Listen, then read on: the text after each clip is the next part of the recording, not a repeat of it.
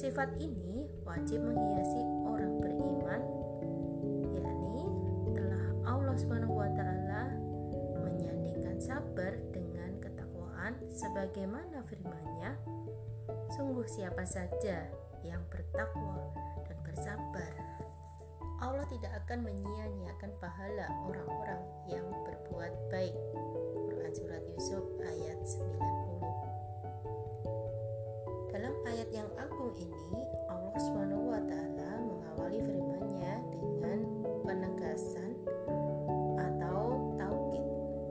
Lafal inna berfungsi untuk menegaskan adanya korelasi ketakwaan dengan kesabaran yang dihubungkan oleh wawu atof yakni huruf sambung yang menunjukkan keterkaitan erat keduanya dan tak terpisahkan.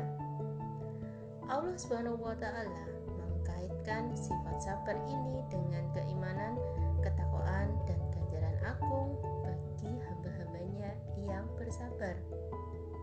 Sungguh, hanya kaum yang bersabar itu dicukupkan pahala mereka tanpa batas. Terjemah Quran Surat Az-Zumar ayat 10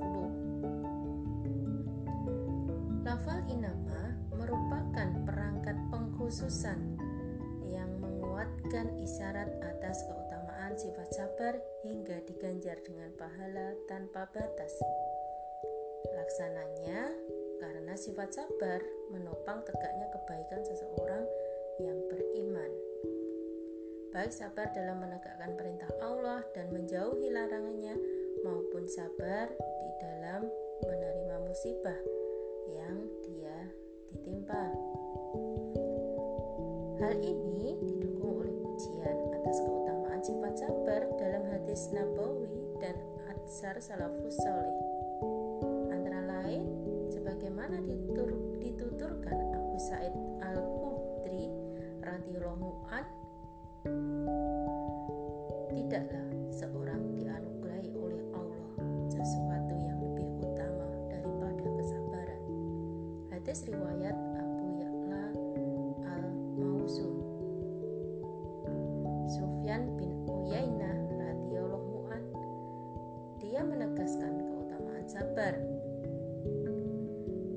Para hambanya dianugerahi sesuatu yang lebih utama daripada kesabaran karena dengan sabar itulah mereka masuk surga. Abu Nuaim dalam Al-Hilyah Ibnu Abi Al-Dunya dalam As-Sabr. Kesabaran dalam meniti perjuangan. Sifat sabar inilah yang menghiasi catatan gemilang sejarah peradaban Islam ini sebagaimana terlukis dalam lembaran kisah para nabi menghadapi kaum tirani. Terjemah Quran Surat Ali Imran ayat 146 Juga sebagaimana tertulis dalam lembaran sirah Nabiullah Al-Mustafa Muhammad Sallallahu Alaihi Wasallam dan para sahabat tatkala, menghadapi persekusi kaum kafir Quraisy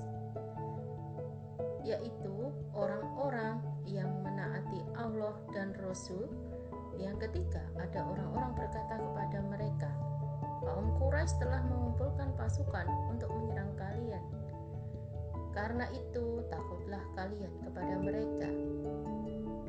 Ternyata ucapan itu menambah kuat iman mereka dan mereka menjawab cukuplah Allah sebagai penolong bagi kami dan dia sebaik-baik pelindung Terjemah Quran Surat Ali Imran ayat 173 Begitu pula keteladanan salafus soleh semisal Imam Ahmad bin Hanbal. Ia bersabar membela kebenaran tatkala menghadapi kekuasaan tirani kaum Muktasilah dalam fitnah kolak Al-Quran. Mereka semua teguh membela kebenaran dan bersabar menghadapi cobaan hingga mendapati di antara dua kebaikan. Meraih kemuliaan di dunia dengan menetapi kebenaran atau meraih kemuliaan akhirat dengan diwafatkan sebagai suhada dalam membawa dengan membawa iman. Maka dari itu wajib berim, wajib bagi orang yang beriman, apalagi pemimpinan dakwah, untuk menghiasi dirinya dengan sifat sabar ini sebagaimana pujian Rasulullah Shallallahu alaihi wasallam urusan orang mukmin. Setiap urusan baik. Hal demikian tak terjadi kecuali atas kaum mukmin. Jika meraih kebahagiaan ia bersyukur. Itu adalah kebaikan bagi dia. Jika ditimpa kesulitan ia bersabar.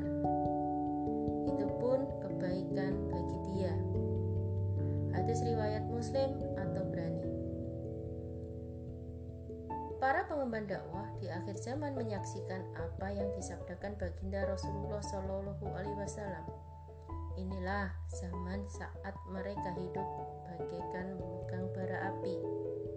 Anas bin Malik radhiyallahu an menuturkan bahwa Rasulullah Shallallahu alaihi wasallam pernah bersabda, kelak akan datang suatu masa kepada manusia saat orang yang bersabar atau berpegang teguh dengan agamanya di mereka bagaikan orang yang memegang bara api.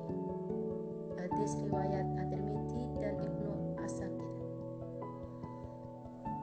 Para pengemban dakwah dipersekusi, khilafah dan opini dakwahnya distigma negatif, dituduh radikal, dan konus dengan konotasi yang buruk dan berbahaya serta memecah belah bangsa.